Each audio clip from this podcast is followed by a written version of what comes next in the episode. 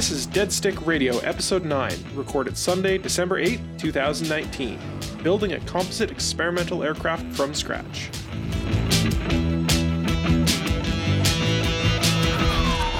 This episode is brought to you by AirRaceGear.com, the place to buy air race merchandise. I'm Scott Holmes, I'm Brian Murray. and we have Trevor Howard here today to talk about the cozy he's finishing in the Right. hangar next door. Right. Thanks for having me. So, where should we start? Let's talk about the history of the cozy to start with, because it probably came around before you started your project. Definitely. Um, so, if you know about, well, I, maybe we just talk about the exactly what the cozy is. So, the cozy is a uh, four-place, all-composite uh, canard pusher aircraft, uh, a variation on the Rutan Long-EZ. Right. So the horizontal tail's on the front for those non-aviation folks. Yep. So that kind of looks like it's flying backwards. Yeah. So the, the the the short wing is on the front, and that's called a canard for a reason that no one seems to know. I think because it represents a, a flock of geese in flight or something. Anyways, um, so the uh, that that particular design was um, favored by uh, legendary designer Burt Rutan, Right. and With uh, the VariEze and Long-EZ, which are two place versions. Yeah, so so uh, Nat Puffer, who was a friend of Burt's, uh, he didn't like the he liked the Long-EZ, but uh, he wasn't too crazy about the tandem seating arrangement. Right. so Because- that's one seat in front of the other. The, the pilot sits in the front. Yeah, and your passenger sits behind. Right, where you can't see them, and Right. So uh, so Nat liked to travel with his wife, so he thought I would like to have this plane, but in a side by side arrangement. So uh, he got Bert to give him the go ahead on doing the licensing, and uh, so he licensed the uh, the Long-EZ design, uh, basically split it down the middle, extended it, um, and made it wider. So two people could could be in the front seat, and his first uh, iteration was the Cozy Three, which had two in the front, one in the back. And then later on, he extended that to be the Cozy 4, which has two in the front, two in the back. So uh, it's a pretty cool looking aircraft. I don't know if you've ever seen them, but if uh, you know, just Google Rutan and you will find all kinds of crazy airplanes because that guy designs just crazy airplanes. So we have we have the VariEze, which is a super lightweight, like 500 pound, uh, small engine canard fiberglass airplane. Yep. The Long-EZ, which is the uh, kind of big sister to the VariEze, Yep. uh, Rutan design, and then the cozy, which is an even bigger version of a Long-EZ. Right. And then that's Cozy 3. And then Cozy 4 is an even bigger version of the Cozy 3 with an extra seat in the back. Correct. And then I know that there's also the uh, Velocity, which I think is totally different. Is that correct? It is a different design. Uh, it uh, obviously shares some uh, characteristics with uh, with those other ones, but uh, it is a. Uh, I, I wouldn't say it's a clean sheet design, but it definitely is a different aircraft altogether. So it had no lineage back from the Rutan Nat Puffer days. Nope, nope. Um, as far as I know, Scott Squing, uh, who who uh, de- uh, designed the Velocity, um, basically just did it on his own. Okay. So then so then the Cozy started flying in about what year? Ooh, I think the first ones were um, in the late 70s, maybe early 80s. Let me see. So that was way back. Yep, yep. I, I was expecting like early 90s. Yeah. No, no, they've been around for for uh, quite a bit longer than that. Um, I'm trying to think. Uh, I mean, I started building mine in um, 2000 ish. So, and um, and my plans number is 1171. So already at that point there were, you know, a thousand uh, plans sold. Yeah. So they, yeah, so it's been around for a while. And do you know how many backs have been built? Um, well, like many plans built aircraft, uh, the number of plans sold is not indicative of the number of uh, planes that are out there. Um, but um, I would say at least a couple of hundred. Gotcha. Yeah, there's a probably 10 times as many plans for every one flying airplane, I'm guessing. Yeah. So Yeah. for those for those that are not familiar with the experimental uh, amateur built or home built market, there's basically two ways to build a home built. There's the plans built and kit built airplanes. So by law, if you you can buy a kit which is certified 51%, which means that the kit is 49% complete, and then you can buy it from say Vans Aircraft or whatever, and it shows up with all the holes pre-drilled and everything. And you basically just rivet it together and paint it and install the systems. Exactly. That's the kit built. The plans built is you basically buy a big binder of paper and start from scratch with absolutely nothing. Uh, usually, some of the harder to build components, like say the landing gear bow on these composite airplanes, are, are bought already, but it's uh, essentially starting from scratch. And so That's that's, right. the way that these cozies are built. Yep. And I wish I had done this at the start. I didn't do this, but uh, I got most of the uh, the foam and fiberglass and all the epoxy and stuff that you need to build most of the plane at one time at the beginning. So I wish I would have taken a picture of that. So I had this for for many years. I had this big stack of foam in my basement, you know, which eventually turned into wings and airfoils and all kinds of stuff. But unfortunately, I, I don't have the picture of that. Did it lower your heating costs? Should have done. It's a lot of foam. And did you buy all of your epoxy at the same time? No, I, I get my epoxy like kind of as I needed it. Um, so yeah, and you get it in you know five gallon jugs or whatever. So So backing up for a second here, how did you decide on the cozy? Like, what were your thoughts back when in like 2000? Because I was only like 10 years old back then. so how did you?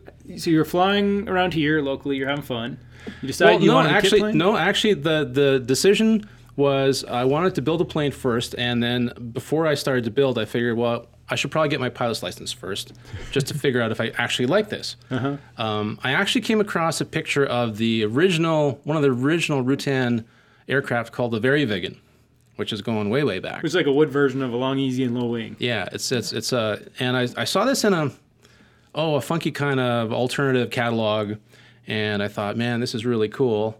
And you know, the thing was, you could build it yourself. So I've kind of always been one of those guys who like to likes to you know DIY, right? So I've done all kinds of projects, uh, electronics, uh, home reno, whatever. But I saw this thing in, in a in a in a catalog, and I was probably about at the time, maybe in my early twenties, and um, you know, I just never had the wherewithal to do it. So fast forward about twenty years, you know, um, my kids are starting to get a bit older. I got some you know more free time, and I figured, you know what, I I go back to that aircraft project that I was thinking about way back when. And uh, but before I actually launched into it, I figured, well, you know, I should probably get my pilot's license first. So, got my pilot's license first. And do you recommend that for somebody that's kind of in that early stage of this journey? Because your journey is very similar to most other home builders, I think. I, I would say so because you know uh, it would be a shame if you spent uh, you know ten or twenty years in my case building something, and then at the end of it, uh, you know you discover you don't actually like flying that much, which can happen, right? Um, and the other thing that people do is they build an aircraft which is uh, too hard for them to fly. So you get a lot of people, not a lot, some people who build very high performance aircraft. Hot rods. Yeah, and then discover that you know their piloting skills aren't really up to the challenge of you know uh, managing it. So, but the uh, so I I- had this I had this notion of, of building aircraft. When it actually came time to do it, I sort of looked at the stuff that was available, and um, even though I was really enamored of the of the of the Rutan um, Long-EZ, I thought uh, again it would be nice to fly with my wife and nice to have beside me. So I wanted a side by side version, and I have two kids, so I figured, well, you know, we'll do a four place, and then we can take the whole family, right? Now, as it turned out, the building process took too long. my kids are all grown up now. So while technically they could fit in the cozy, uh, it's it, it's uh, aptly named because the rear seats are pretty cozy for adults, right? That would work for kids, Yeah, but overlapping shoulders. Yeah, yeah, pretty much. Yeah. Yeah. How's the weight and balance on that too with with four adults? Well, I think with four adults, you got to be you, you, you got to be watching your fuel, uh, you know, and watching your weight and balance. So it can be done, but you know, you have to On half tanks. yeah on half tanks. Right. Yeah. So, uh, anyway, so uh, getting back to the original choice, so I looked at some of the kits that were out there, and, and one of the ones I almost ac- decided to plunk down for uh, was the GlaStar Sportsman, which is a totally different plane. It's a high wing, um, you know, conventional uh, plane. It is uh, composite somewhat, but I think it's got a composite shell over a metal frame. Yeah. And then I think the wings are metal as well. Yep. Yeah. So, um, and I was kind of, it had great performance specs, you know, um, good short field performance, was pretty fast. Uh, you could put it on floats if you wanted to. So very versatile. Um, and I was just kind of, I thought, yeah, that would be a good one to go for. Um, and then uh, Hamil- Hamilton, the, the company that made it, uh, went belly up just before I was ready to plunk down for a kit. So I kind of reevaluated and I thought, well, okay, my second choice, because at the time, there weren't that many uh, four place uh, home builds available. Um, you know, there's, uh, and, and for a kit plane, uh, really there was only the, uh, I think the CompAir was the only one that had a four place version. Um, but there was the Cozy out there. And uh, the advantage of a plans built aircraft, of course, is that you don't have to put down a whole lot of money for the kit and then have that, you know, have that capital investment just kind of sitting around in your garage for 10 or 20 years, whatever. Yeah, a hundred grand in storage. Yeah, exactly. So uh, the big advantage with the plans built is you you plunk down your 500 bucks or whatever for the plans. Um, you know, you get your first. You can you can get materials as you need them. Um, I got most of mine at once because uh, because especially with the foam, it's the shipping that kills you. So um, so I decided to get oh we'll get most of the foam I need for my project kind of off the bat. And fortunately, I was going in with another guy who was also starting a cozy at the time. So we had a big old truckload of foam coming up, um, and uh, yeah, I just sat in my sat in my garage for years, and I just pulled out a sheet as I needed it, and you know, carried on. So did you wire cut it or did you CNC the foam? I know there's the old school way is building your templates, nailing them to each side of the foam, uh, running current through a stainless steel piano wire, uh, high tension at least. Yep. And then basically running the wire like a hot knife through butter through this foam and cutting out your templates and then laying fiberglass over top. Yep. Is that the way you did it or did you CNC them? Because I know that's an option now. It is an option now. It wasn't when I was doing it. Um, and you know, if I was doing it now, I probably would have, uh, you know, because CNC, you know, cutters are actually wire cutters are actually kind of easy to build. Yeah. I might actually have done that. Of course, this is the sort of thing that really uh, derails your or extends it, the time of your project as you get involved in all these little side projects, you know, um, and that you know you do that thing before you can do the other thing, and it ends up taking uh, much longer than you know than you anticipated. But uh, no, so I did actually wire wire cut my own um, my own airfoils, and that was uh, that was a blast. You know, um, you know you, you have this big old sheet of foam kind of uh, glued together. Like what, about five feet long? Yeah, yeah. And you glue it together with what? You, yeah, um, you glue it together with. Um, um, Because you wouldn't use epoxy micro, would you? no, in my case, I think I just used like a like a spray adhesive uh, to temporarily put them together. Cut the airfo- airfoils and then mark them together later. Well, it was a lot of fun. Did that with my wife, and because it's a two-person job, right? You got um, uh, it's and it's kind of interesting if you've never seen it done. Uh, you've got basically a big square block of foam that you need to cut this airfoil shape out of, right? So you put the the templates for each um, each side of the airfoil, and they they're not necessarily the same because the airfoil changes shape as it goes along the length, right? Um, so you put your templates into the foam on either end, and the templates have numbers along the edge of them, right? So so each template has a has a matching number. Like every inch along the edge of the template. Not even that far, like more like a, like a quarter inch, Yeah. right? So uh, you come into the foam uh, with the hot wire cutter and you rest it on the template, and then you basically say to the other person, okay, I'm going from one to two. And then at two, I'm going from two to three. Right. And the other person on the other end has to match your speed, so that way you're, you're cutting a, a straight line all the way through the foam and around the template. Right. Otherwise, your your hot wire gets kind of twisted, right? Yeah. And Yeah. then you end up with like a big conical shape airfoil, which doesn't work. Right. So that was a lot of fun, and uh, you know, cut all the foam.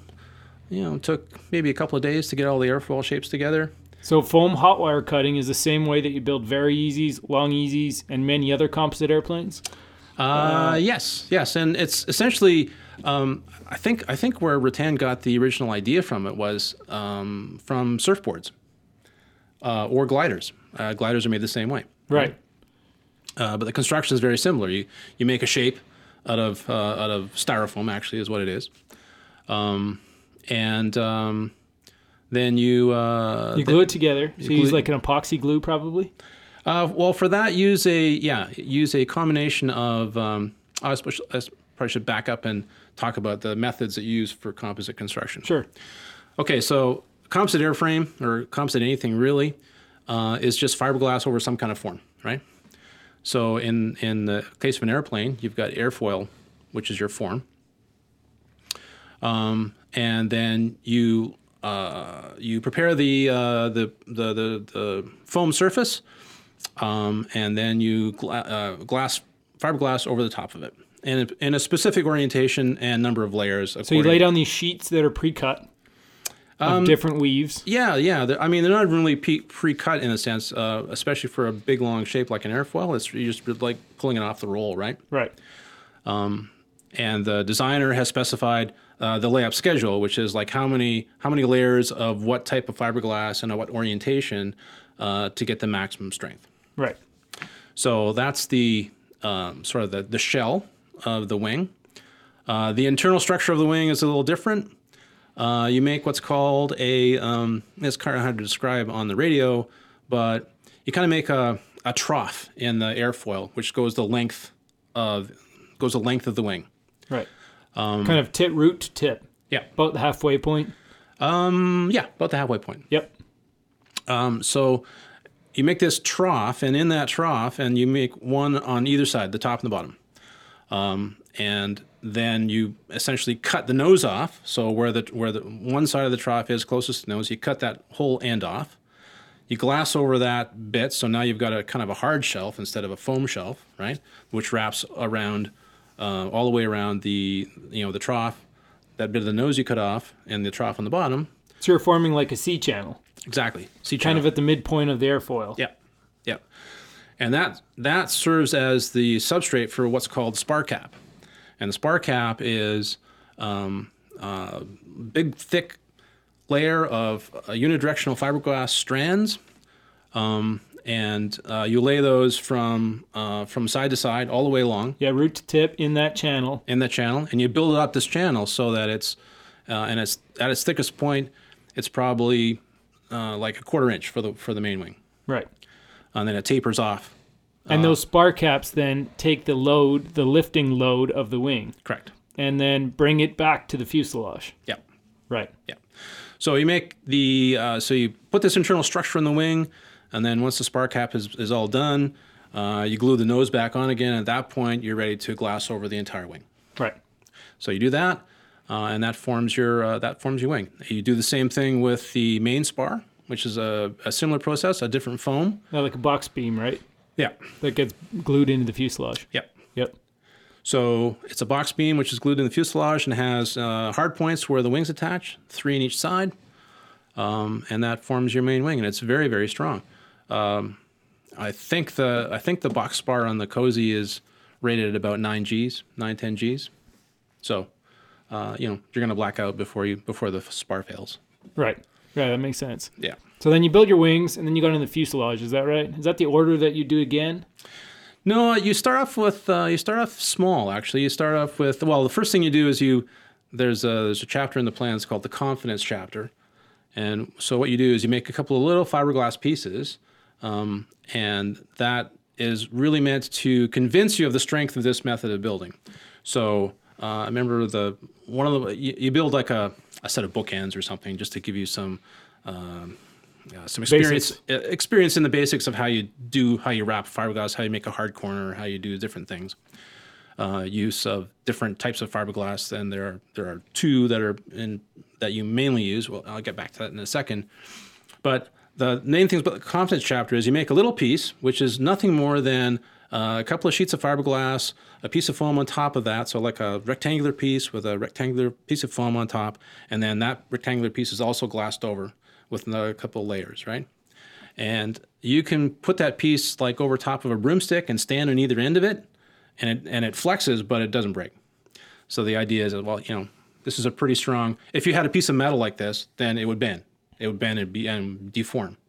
Uh, with a piece of, of with this particular structure, um, you know, it has a tremendous amount of strength. Anyway, so that's kind of your introduction to the whole process, um, and then uh, then the next bit is you start building your bulkheads, which are nice and flat, right?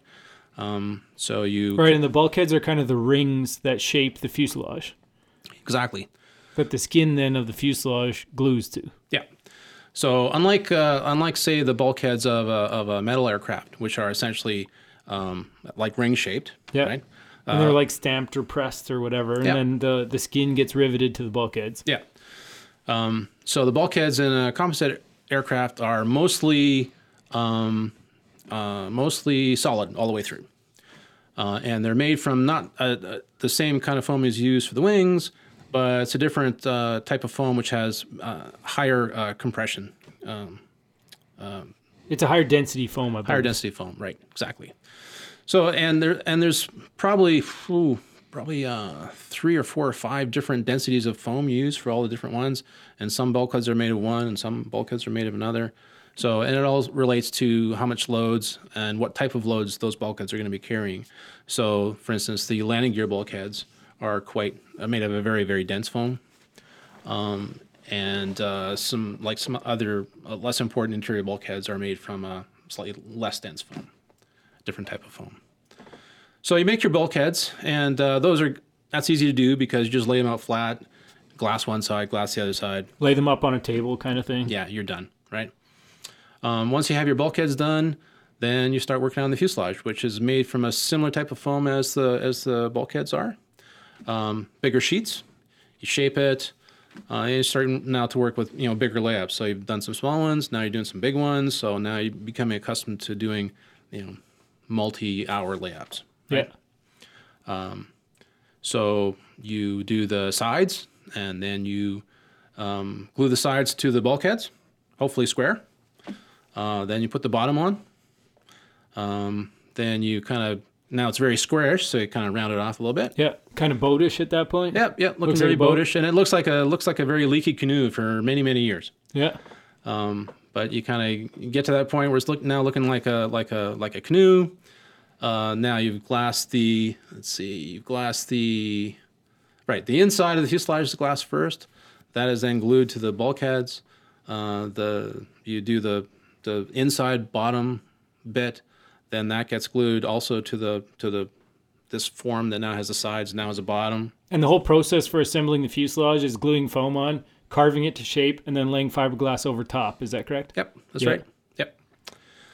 Um, so, and as you're going through this process, you're you know getting more and more uh, adept with with just working with the fiberglass. And at this point, it's a good uh, it's a good checkpoint because you know some people just abhor working with fiberglass. Like all the guys who make metal airplanes hate hate hate working with fiberglass for whatever reason. So if you find that this is not your type of construction, you know it's a good time to you know say, well, you know what, this is maybe not for me and sell your project. And uh, for anyone who is listening who who wants a to get started on one of these things, I would advise um, that a better place to start than at the exact start with the plans, like I did, uh, is to just go out and find a, a half-built project. Because at this point, um, the e- even if the construction quality isn't great, it doesn't really matter that much. You know, there's nothing totally Critical. critical at this point, right? That, that could make or break the airplane, kind of thing. Yeah, and uh, and there's a lot of projects out there that uh, people will sell for like pennies on the dollar uh, that are at that stage, right? They get to a certain point and say, "Nah, yeah, don't want to finish it." The that that might be a good time to to bring up kind of my experience with composite projects is with the home built market, especially early on uh, projects. I find the build quality can vary greatly from very unsafe to very good, uh, and and it's very hard to inspect composite airplanes once they're painted. Yeah, So um, I guess that's a good warning for anybody listening interested in buying a composite airplane, especially an amateur built home built airplane. Is once it's together, there's certain critical pieces like that spar cap that he talked about that you can't really inspect well or properly. So it's very hard to know if these airplanes are built structurally safe or not. yeah, and particularly in Canada because uh, because of the uh, requirements, uh, the legislative requirements we have for inspections. Um, it's important to get them inspected at certain points along the way. And if your project is too far along, let's say, for instance, you picked up a project from the States. Um, if that project is too far along, then uh, the, the people who inspect these things for Transport Canada uh, won't be able to validate that it was done correctly, and they won't be able to sign off on your project. So you, you know, just wasted your money. Right. So I have actually in my hangar a good example of this. It's actually a completed Cozy 3, um, which actually flew. And uh, for whatever reason, the guy who built it in the States um, decided to sell it after a very short uh, amount of time. Uh, it was bought by a friend of mine and trucked up here. Um, and there is absolutely no way to register this plane in Canada, right? Um, because First of all, a home built has to have 100 hours on it. This one only has 10. So I'm not sure what my buddy was thinking uh, when he bought this, but uh, I mean, so it's basically just it's an ornament in the hangar at the moment um, because it cannot be registered in Canada and can't be turned into a project, can't be inspected to uh, have it uh, flown in Canada. So yeah, So at the stage that you were talking about, where the fuselage looks like a boat, and the spars are still open for inspection, that is probably the last stage that you can buy a project from, say, another country, and get it here and get that pre-closeout inspection completed to make it a legal project in Canada. So that's a big warning for anybody out there looking for half completed projects. It Yeah. saves you a lot of time yeah. But beware there's a lot of, of uh, nuances and, and uh, uh, tricky bits to get right to get it done properly or else you could end up with a, another ornament Yeah, exactly. The uh, the requirements for inspection for composites in Canada, anyways, are that uh, they want to see it. They want to see the shear webs. So we talked about the shear, shear webs earlier. So that's the that's the structural bit in the wing that the spar cap's attached to. right that connects the two spar caps together to form your really strong beam Right. to take the lift loads So there are, uh, so the, in the in the cozy because it has the two lifting surfaces, you've got um, you've got a shear web on on each wing, a shear web on the canard, uh, and a shear web on the uh, box spar. So you need to be able to present those to uh, the inspecting body, which is called the MDRA, um, before you actually have the spar caps done. So that's a pretty early stage, right, of, of construction. But the the ideal would be ideal would be to have all those kind of ready at one time, so they just can come and do that, um, do it once rather than having to come back for each for each uh, separate bit. Anyway, so um, so yeah, you have you have your fuselage done, or you know it's looking like a leak canoe at this point. Um, uh, the wings don't actually come until much much later, so uh, I'm thinking there's like 24 chapters in the plans. The wings are chapter 19. Uh, So you're doing a bunch of other stuff before that, right? You're making, uh, uh, you're uh, building up your landing gear. Um, you're doing the canard.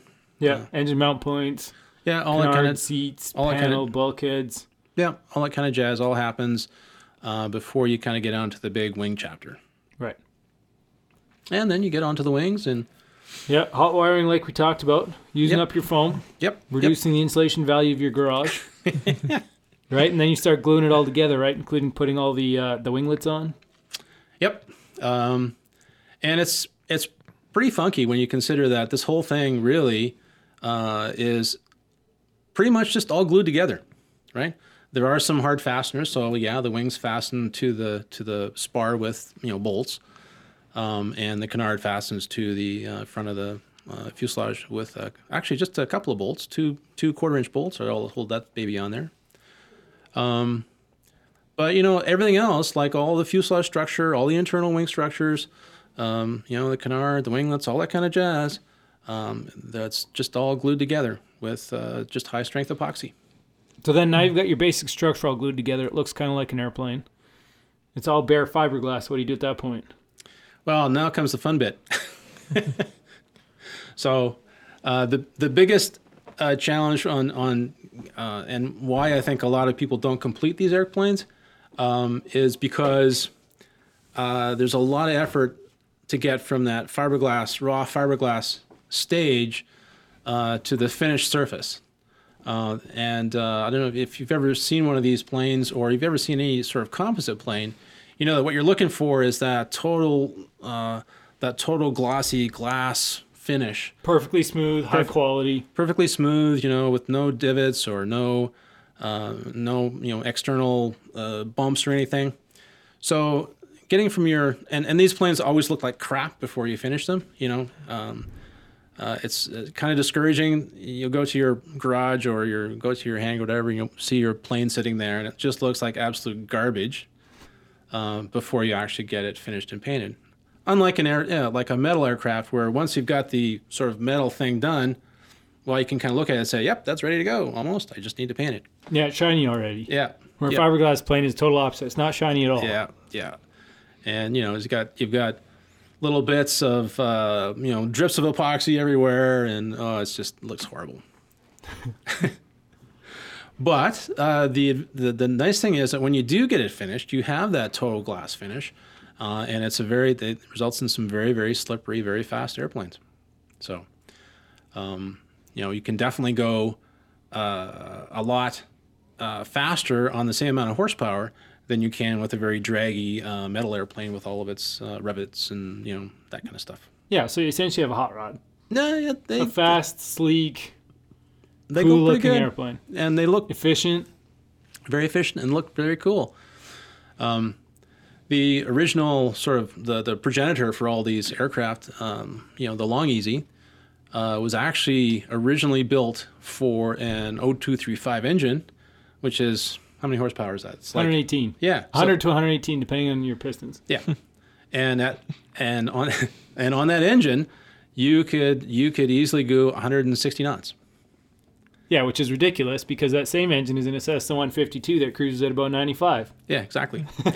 which is a really good comparison, metal versus composite. yeah, So that really shows the difference between a certified metal airplane and what you can do home built composite. yeah, exactly. And that's one of the reasons why why this appeals to a lot of people because you know if you go out and buy the same kind of aircraft that has the capability of my Cozy 4, for instance, right?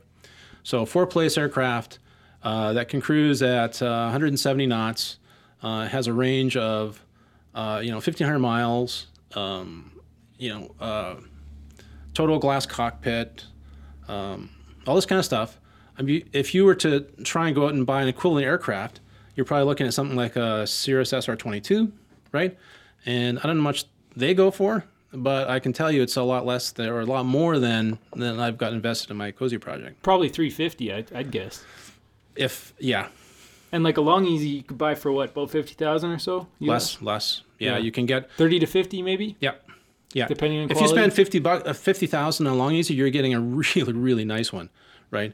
Uh, a standard, you know, garden variety uh, Long-EZ with uh, maybe with uh, you know standard implementation, um, probably is probably thirty thousand, maybe. So then, what's the cost to buy a completed one versus what it would cost you to build one? Do you ever get your money back? No, What fraction do you think you'd lose? Well, you know, in terms of the um, in terms of the uh, I suppose the raw materials, just uh, you know, just the materials. Um, the the biggest investment is going to be in your engine and your avionics, right? Right. The actual you know composite materials uh, are going to cost you something like in the neighborhood probably these days probably about twenty five grand, I would say, For Yeah. the basic airframe. just for the basic airframe, yeah. And then, of course, depending on what you decide to put in for instruments and for what you decide to use for an engine, then you know that's gonna that's gonna bump it Yeah, you could put probably fifty thousand dollars worth of avionics in it if you want it. if you wanted to, yeah, It'd make it kind of heavy, and Yeah. you have But- a lot of capability. But yeah. And you know you can buy a completed you can buy a completed Cozy Four. Uh, I think I think really good examples uh, of them. Uh, you can certainly buy for anywhere in the uh, I'm going to say fifty to fifty to eighty thousand US, right? Um, and uh, or are they safe though? Are they good quality, safe to fly, look nice on the outside, or do they need work? I think most of them are, you know, even here's here's the nice thing about composite construction. Um, they are so over-engineered that you really have to be a really crappy builder to come up with an unsafe airframe. Uh, none of these aircraft has ever failed structurally. Uh, that was built to plans. So uh, you, and so you got to figure that the designer uh, factored in a certain amount of uh, engineering safety that is way in excess of what you would need. Right to to factor in the build quality variations, Yeah. like we talked about. Yeah. So you know this is why you have a this is why you have a 910G spar and not a you know not a 5G spar for instance, right?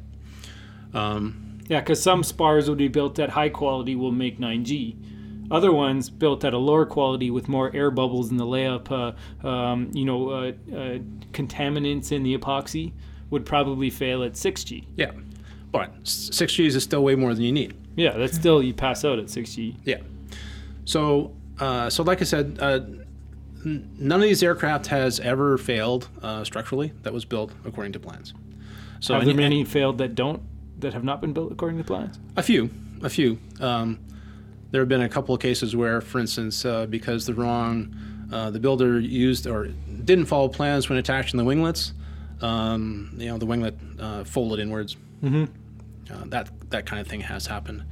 As far as I know, there have been no um, there have been no incidents related to things like spars failing or anything uh, anything like that. You know, mostly it's mostly I think it's the winglets that uh, that the the the, the wing the wing to winglet joint is, mm, I would say Tricky. Yeah, it's it's um, maybe the weakest part of the structure. So, uh, I mean, it's it's plenty strong enough for what it's doing, but uh, it's it's easy to um, It'll fail if you build it wrong. it will yeah Right, that makes sense though. yeah. So, and clearly yours was done right. Oh God, I hope so. so anyway, so you, you kind of get this thing together. You're in it for um, way more than what you can buy one for. Yeah. Uh, you, you you pick your motor and avionics and get them installed, which is probably the most expensive purchases. Mm-hmm. Uh, and then you're into the finishing section. Is that right? Yeah. Finishing part of the plans. yeah. And that's all the sanding, bodywork, like we talked about. Yeah, although some people wait uh, and do the finishing on the airframe before they actually do any of the avionics or uh, engine install. Um, and if I, you know, if I was doing this again, I might have done the same. Um, I got my engine at, at a time when my uh, airframe was still not very complete, but I had it. I got a really good deal on it, so uh, I figured it was time. You know, but I still could have waited to mount it. Um, and in some respects, it might have been easier. The finishing process might have been easier if I did that. But um, yeah, yeah, you kind of you kind of just feel your way along these things. Um, yeah, that makes sense. yeah. So the the finishing process does take a while. That's for sure.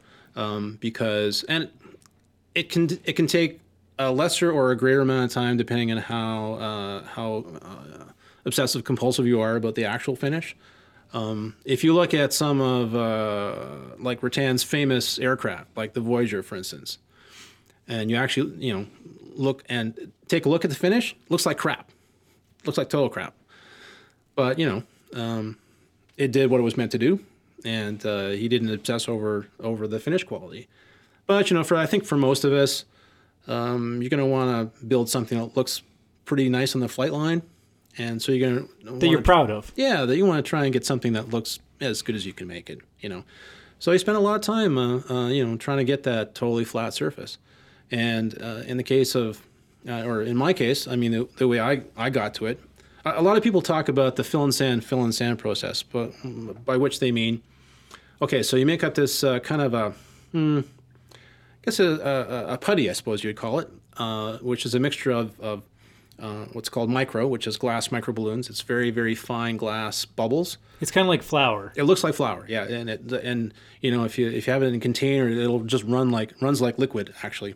And it's really lightweight, really easy to get in the air. Yeah, super lightweight. So you mix that up with some with uh, your, your with uh, epoxy uh, to make a kind of a icing qual icing consistency uh, material, and you slather that over your raw fiberglass surface. Scrape it on.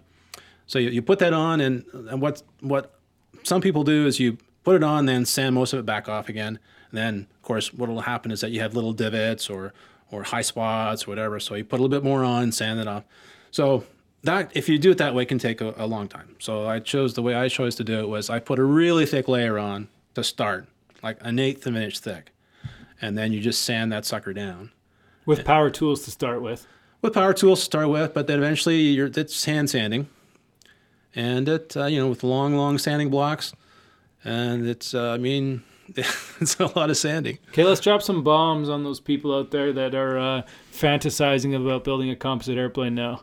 Number of hours it took you to get from uh, the hot wire stage to the uh, kind of airplane semi assembled, sitting on the gear, looking like airplane stage. Oh, You know what? uh, I haven't kept track of my build hours because uh, I knew if I did, I would get really depressed when this question came up. What's your What's your guess?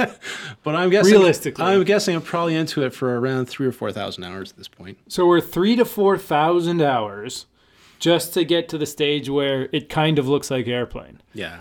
How many hours does it take you to Oh go no, let from me back up. Let me back up. To get to get to the point where you actually have uh, something that looks like an airplane. You know, the wings are done. All the major uh, structural glasswork is done.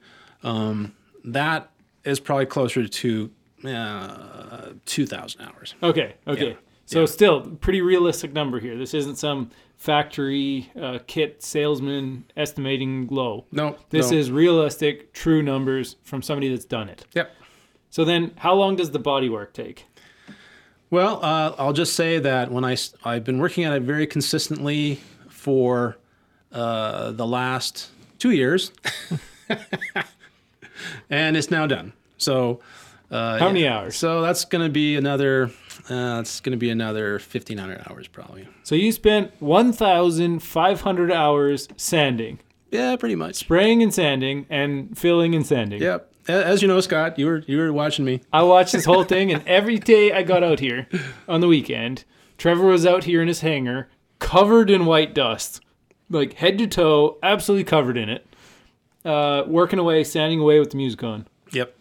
Sometimes he's spraying in the paint booth he built. Sometimes he's uh, sanding micro. But uh, now he's at the point, 1,500 hours later, where the paint is on and now it's ready for wet sanding. Uh, yeah, yeah. And I don't think the uh, the wet sanding, which is just basically to make the paint totally perfect and smooth and nice. I mean, you could certainly fly it the way it looks right now, and and it would be fine. And people do. And people do, uh, but you know, just to get to that last little, you know, just uh, last little notch.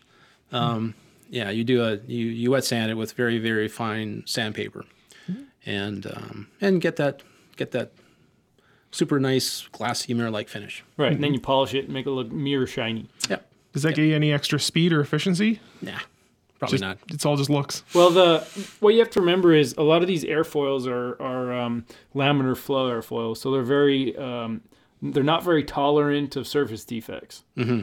Uh, especially the canards on the Long-EZs. I'm, get, I'm guessing the cozy is the same. So what that means is even in the rain, for example, the airflow is disturbed enough from the little water droplets to cause a nose down uh, effect in the airplane. Is that the same? Yeah, well, that was certainly true for the Long-EZ.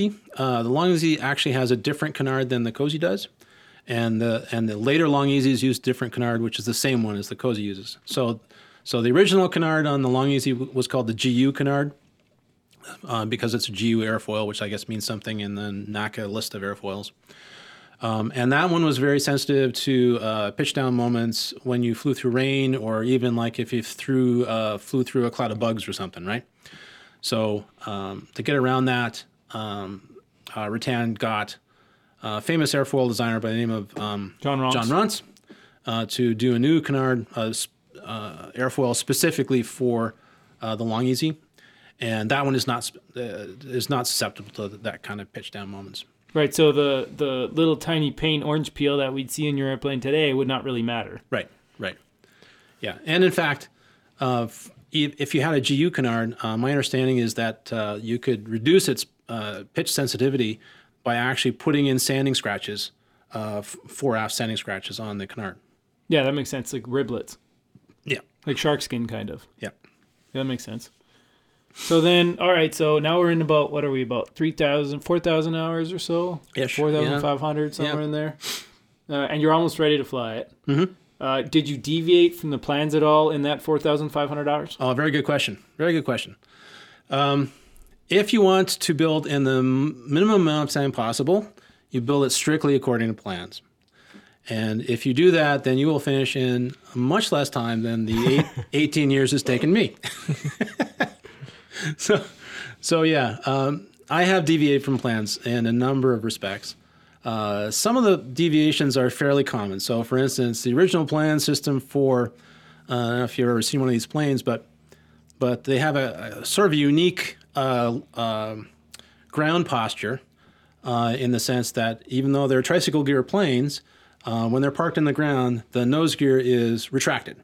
So the nose gear is retractable, but the main gears are not on most of them. So it's sitting on its nose Sit, it sits on its nose. with the prop up in the air.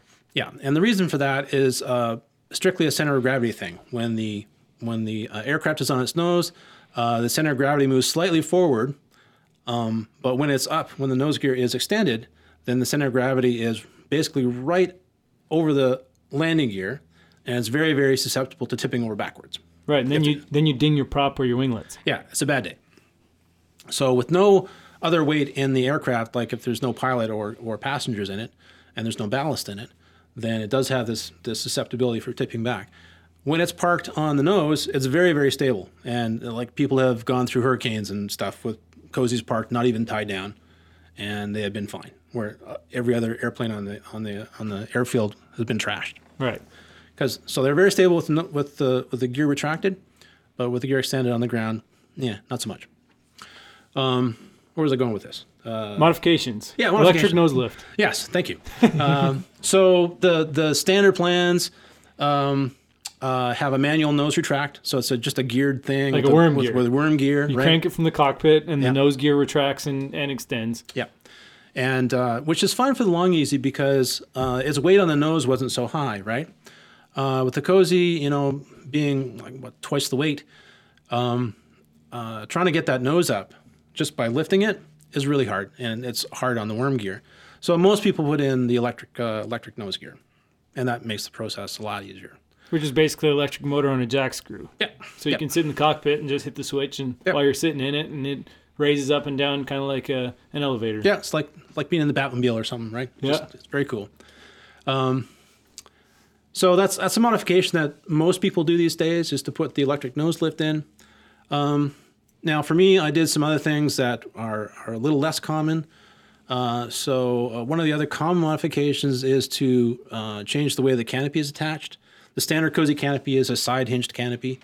So not only does that um, look kind of weird because it's hard to hide those side hinges with the curvature of the fuselage. So it looks, yeah, it looks kind of bogus. Um, but uh, it's also a sort of a flight hazard if you don't latch the canopy. Uh, even though the airplane will fly just fine with the canopy unlatched and hanging over the side, uh, of course, uh, any kind of deviation from um, you know your standard flight profile when you're taking off causes people to uh, get all panicked and in fact you know some aircraft has been lost because the canopy popped open and they were dealing with it rather than flying the airplane so as a safety thing i decided to go with a front hinged canopy. Uh, so it hinges it's a tip up canopy so it's hinged at the front. So in the event that you forget to latch it uh, then the air pressure the air loads just force it back down again.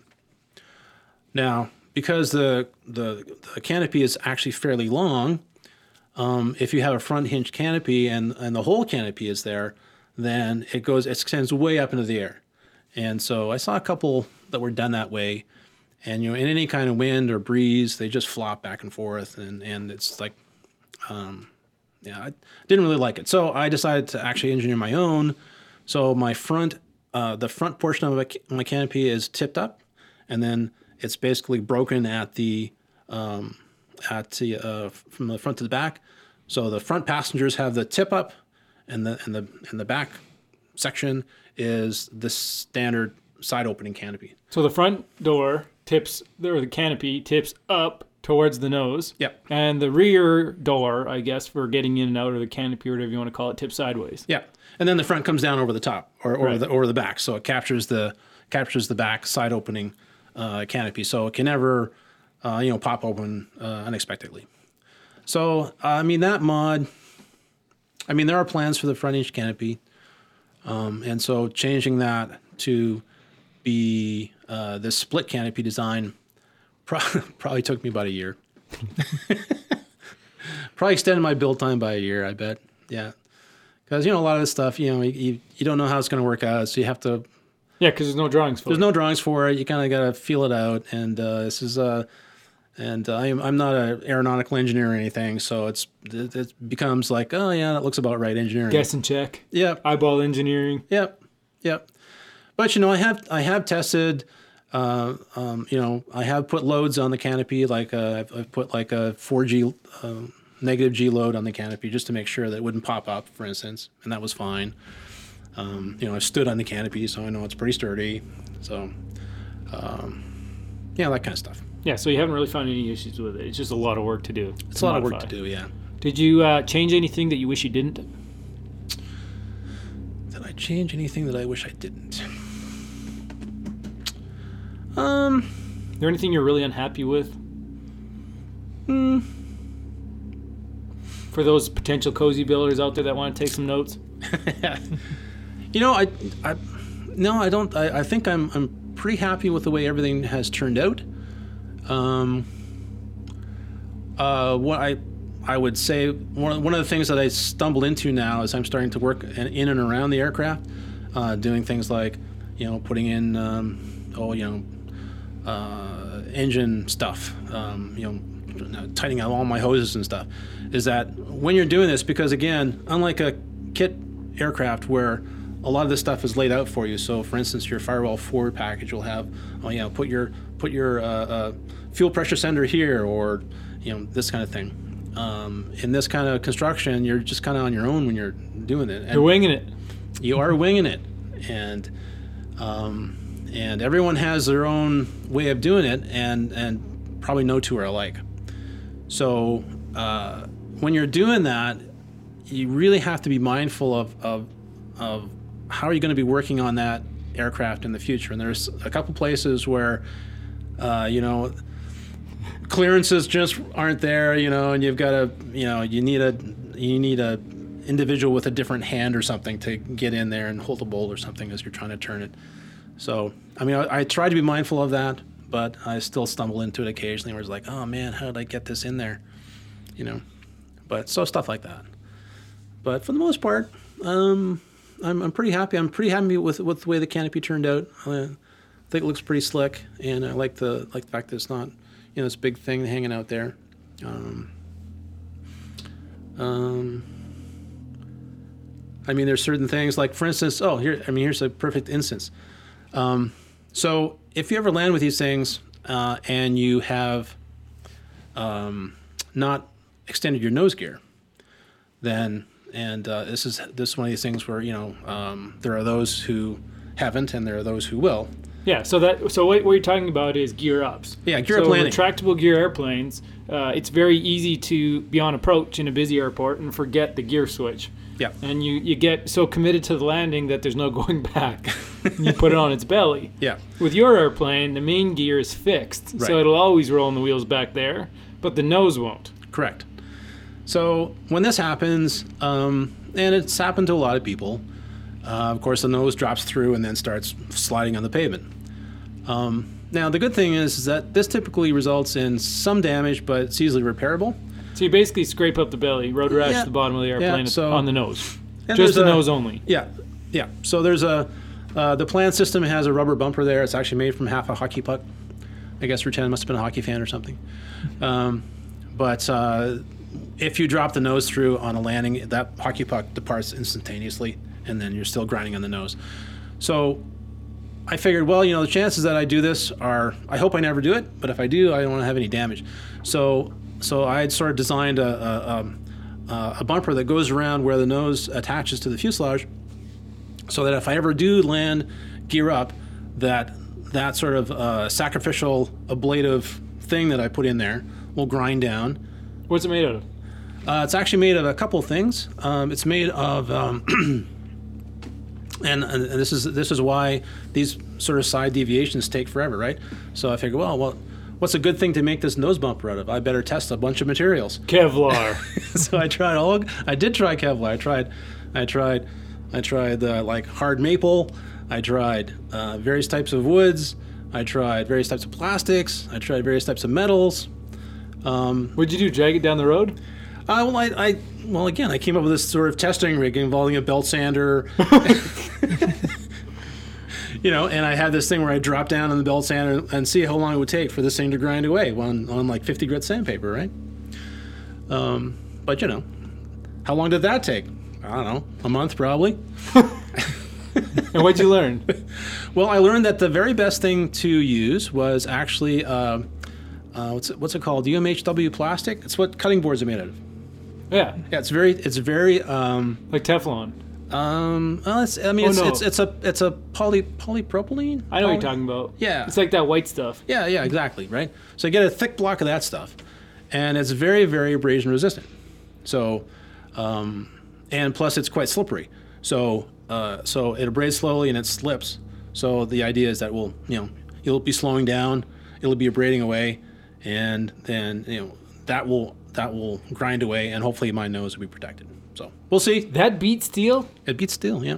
by weight or by abrasion? Um, well, steel abrades uh, uh, obviously um, less quickly than that, but st- the disadvantage with steel is that it throws off a ton of sparks and flaming bits. Yeah. And uh, one of one of the downsides of composite aircraft is that they're very very flammable. Well, one of my friends had a gear up at Reno, and the the fuel valve on the belly sheared off, and then while he was sliding, it caught the fuel on fire. So same problem, I guess. Yeah, yeah, yeah. So, um, then the other the other disadvantage is that uh, that uh, like a steel a steel plate, a steel uh, a braiding plate, or even aluminum one, um, would heat up a lot, right? So now the thing you're attaching it to is a composite structure. So even though even if you put hard points and whatnot in there, ultimately it's still epoxy and some sort of uh, structural reinforcement. So if those if your hard points get hot, then they'll soften up, right? So even if you've got uh, something that's very uh, very tough, like steel in this case, or aluminum, let's say. Yeah, or warm tight- it up to a thousand degrees, and then you melt your bolts, and then your bolts come out. Yeah, exactly. So then it goes away. It's, that, that's the nice thing about the plastic is that it uh, that it insulates, and it uh, and the idea is that it, it does abrade away right quite quickly. Yeah, that makes sense to me. Yeah. That's that's interesting to know. So that's they should make like motorcycle jackets and stuff out of. Put that in like elbow pads and stuff. Yeah, exactly. road rash? Yeah, That's Yeah. a good experiment. yeah. So yeah, then you know, again, Well, I'm actually thinking about putting a tail skid on instead of a tail wheel. That might be a good material. yeah, yeah. Uh, it, you try it out. The only thing is that you can't. It doesn't glue to anything, so it has to be mechanically attached. Right. You, yeah. You have to bolt it in basically. Yeah. And then have multiple to replace. Yeah, exactly. Interesting. Yeah. So, how fast will your plane go? Well, it's uh, the standard engine for this is uh, is no 360, uh, 180 horse. Uh, I've got an IO 360, 200 horse. So the Naturally. yeah. So uh, let's say it was a good deal. Um, so the standard cozy, I think, uh, will do 160 knots on the on the 180 horses. So I'm hoping to do uh, 170, 180 in mine. We'll see. 170 probably. Is that wide open? Yeah, wide open. Is that like a RV speed estimate where it's over exaggerated a bit, or is that like uh, true? I think that's uh, I think that's I think that's doable. I think that's uh, people do it for sure. Yeah, Oh, so it's legit. Yeah, I think it's legit. Man, that'd be fast. Yeah. It'd be fun to see fly too. It's like it's kind of like a wide, fatter, long, easy kind of. Yep. Yep. And you know they have uh, uh, these planes. Uh, they have such a cool, uh, such a cool planform, right? So when you look at one going overhead, I mean, it's just like no other plane out there, right? It just looks like a UFO or something, right? So that is uh, one of the appeals, uh, certainly for this this type of aircraft, is that it just kind of there's not a lot of them out there, uh, and um, I know from experience um, that if you have one at a fly-in, it will always gather a crowd. Oh yeah. Yeah. But then on the other hand, because it's such a, I guess, loud airplane, an exciting airplane, if you get a noise complaint, everybody knows it's you. Where with me, with my red and white airplane, I used to be able to blame it on my friend Neil, who also had a red and white There you go. You can't do that anymore. That's true, and there's not a lot of them around. I mean, in the Edmonton area, you know, we have uh, there's no cozies. Uh, I believe there is one Long-EZ, and there's a VariEze out there. right. That's about it for the Edmonton area. Yeah, and I, I, I've only seen, I think, one at a fly-in one time, a VariEze. And it was an older one. Yeah, there's there's a couple a Cooking Lake that uh, show up at the fly-ins every now and then, but um, that's where the Long-EZ and the VariEze are, are based at. Um, but uh, yeah, there's just um, not that many of them out there. So you're in the finishing stages then. When will you prove 170 miles an hour? Spring? Spring, yeah, Yeah. yeah. You're pretty much on track for that, I'm guessing. I think so. Yeah, we're we're aiming for uh, first engine start in the next couple of weeks here. Um, I, today I'm just like tightening up all my fuel hoses, which I thought I had actually tightened, and then I'm going around and tightening them and figured, oh, you know what? A lot of these are just finger tight. Bad me. Have you leak tested your tanks yet? I have, I have. Because that's going to be a hard one to fix too. Yeah, that's that's a tough one to fix, and you want to do that like r- not not when it's finished, because that involves grinding off all your paint and stuff and going over it. No, I have tested my uh, tested my my tanks for leaks, um, and I know they are leak free, so I'm good that way. What did you seal your tanks with? Just straight epoxy? Straight epoxy, yeah. Although it's a different epoxy than that than the epoxy you typically use for the rest of the uh, build. So there's any number of approved epoxies that people use. Um, so there's uh, whatever there's uh, Aeropoxy, I guess, and um, uh, strangely enough, um, West is not one of the approved epoxies because uh, it uh, it cures too fast. You need a, a slower Right. curing epoxy. So you know, or ProSet is another one. Uh, but the one I used was it's called MGS, MGS 285. It's uh, out of Germany. Uh, it's really nice epoxy to work with. A great, it's a great epoxy system because they have both a slow hardener and a fast hardener. And you can mix them. you can mix them together and kind of adjust your cure time. And the slow one's like five hours to cure a pot, and the the fast one is like what, thirty minutes? Uh, yeah, or yeah, 30, 30 45 minutes, something like that. So, uh, so with the MGS, it's nice because you know if you're if you're building on a daily basis like I was, right? I come home from work, do some building. Uh, if you got epoxy that sort of cures to the point where you can work with it in 24 hours, that's kind of where I need to be. And so the slow cure wasn't quite there. It needs That's what I find. It's Yeah. like a two day cure. yeah, it needs a little bit more, right? Uh, and the fast cure is you know you don't need that much, and it's difficult to work with because the pot life is You got to work fast. exactly. So for big layups, it's it's a, yeah, it's uh, you gotta you, you gotta work. and it gets hot and can run away. Yeah. Creates a lot of heat when it cures. Yeah, yeah. Um, so yeah, it was a good system to use, but uh, the tanks get sealed with a different type of epoxy called uh, Easy Epoxy, uh, which uh, which is slightly more fuel resistant. I mean, all these epoxies are fuel resistant, um, but Easy Epoxy is uh, Better. is better. So so the inside of the tanks were done with that.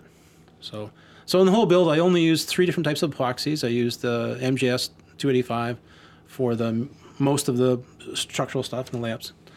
Uh, I use the Easy Epoxy 87 for the uh, for the fuel tanks, uh, and then the uh, the West system is used for all the finishing because it sands it, it applies nicely in a thin in a thin film, and it sands really easily.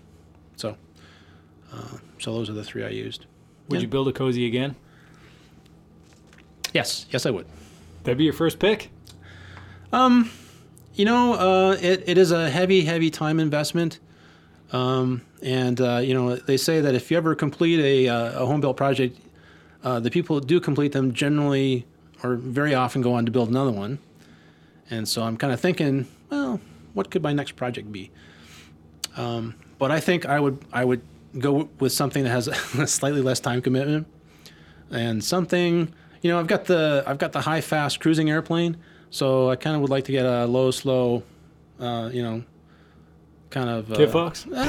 like ours? Yeah, maybe, maybe, maybe even something even slower, like uh, like an ultralight, like a Challenger two or something like that. Yeah. Yeah, because you can build those, they say, in uh, like 150 hours. So, so realistically, 500. But there you go. Um, but uh, gives you a, a, a slightly different uh, capabilities. I mean, cozies are nice um, in terms of the their speed and utility. Um, but I mean, they do have like all aircraft. They have uh, there's their uh, design uh, restrictions. So uh, depending on the mission, right? Yeah. And everything's a compromise. Everything's a mitigation. compromise. So uh, the cozy comp- ta takes that mission of being a, a- a fast, efficient cross-country cruising airplane, but sacrifices any sort of uh, short field or rough field capability, right? So they take a lot of runway to take off and to land. Uh, you can't really operate them off easily off unimproved surfaces.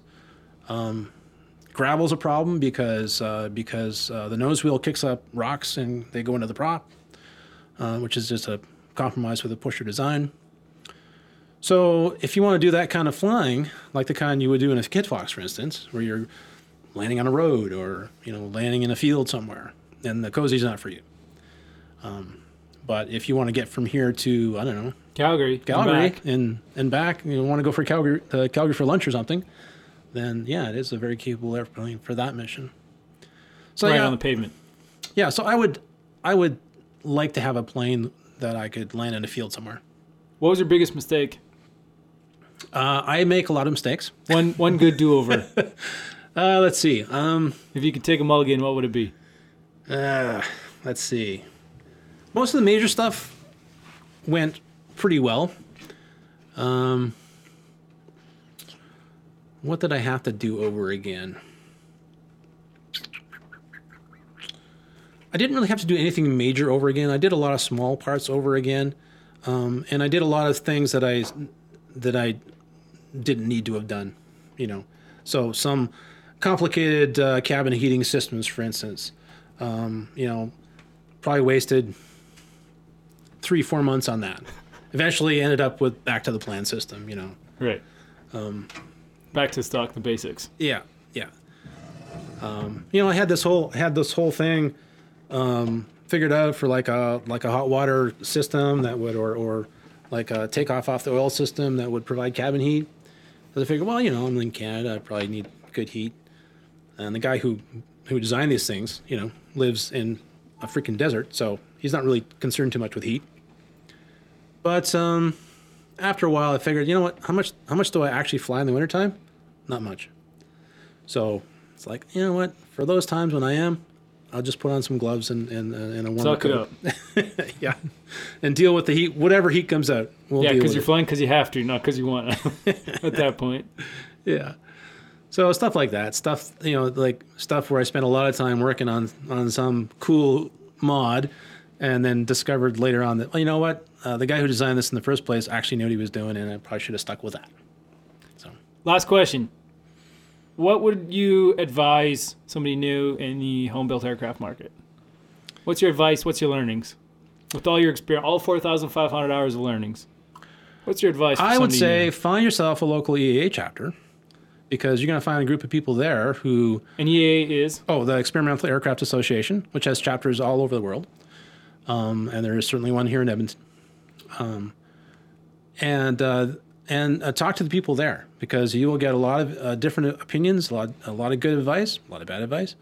But uh, you get to see people's projects.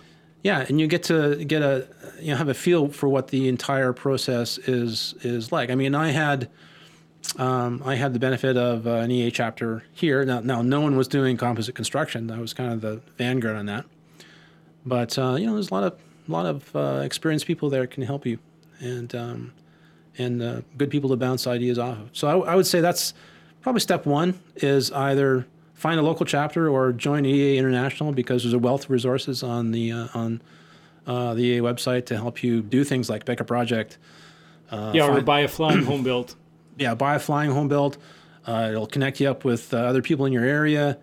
Um, so I would I would say that's probably step one is do your research, and then um, and then take advantage of things like um, uh, project visits, um, workshops to try different construction techniques. You may find that you love working with metal, and that's that's the thing you want to do, uh, or you may find that you like uh, working with wood.